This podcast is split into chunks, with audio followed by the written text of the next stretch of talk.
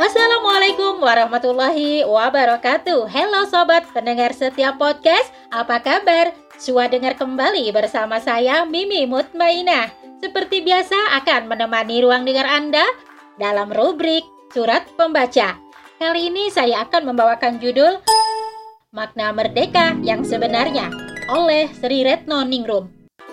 Pendengar setia, ikuti terus berita selengkapnya di podcast Narasi Pos Media narasipos.com, cerdas dalam literasi media, bijak menangkap peristiwa kunci.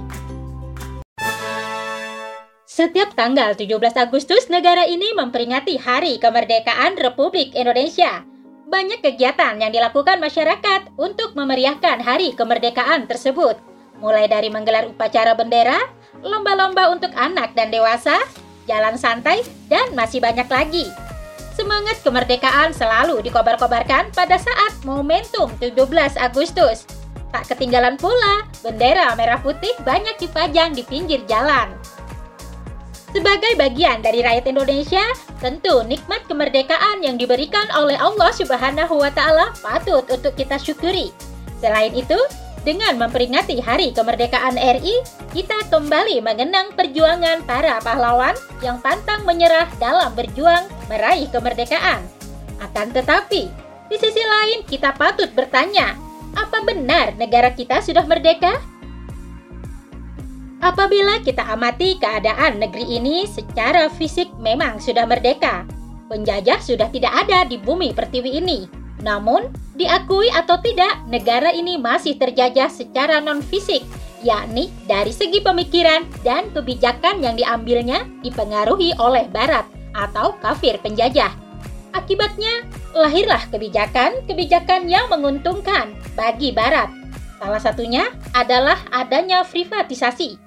Kekayaan alam yang seharusnya dikelola oleh negara malah diserahkan kepada asing. Hasilnya, rakyat harus membeli kebutuhan hidup dengan harga yang mahal, seperti gas, listrik, air, sembako, dan BBM.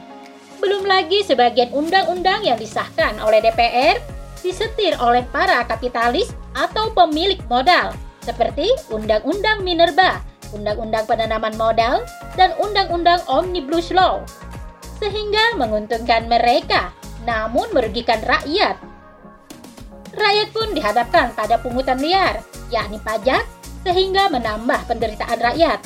Lebih dari itu, akibat pemikiran liberal yang diusung negara ini menjadikan para generasi kehilangan akhlak yang baik dan rusak mentalnya. Generasi terjerumus ke dalam sekularisme, yaitu memisahkan agama dari kehidupan yang menjadi asas kapitalisme. Seperti yang kita ketahui bahwa Generasi sekarang ini mengalami dekadensi moral.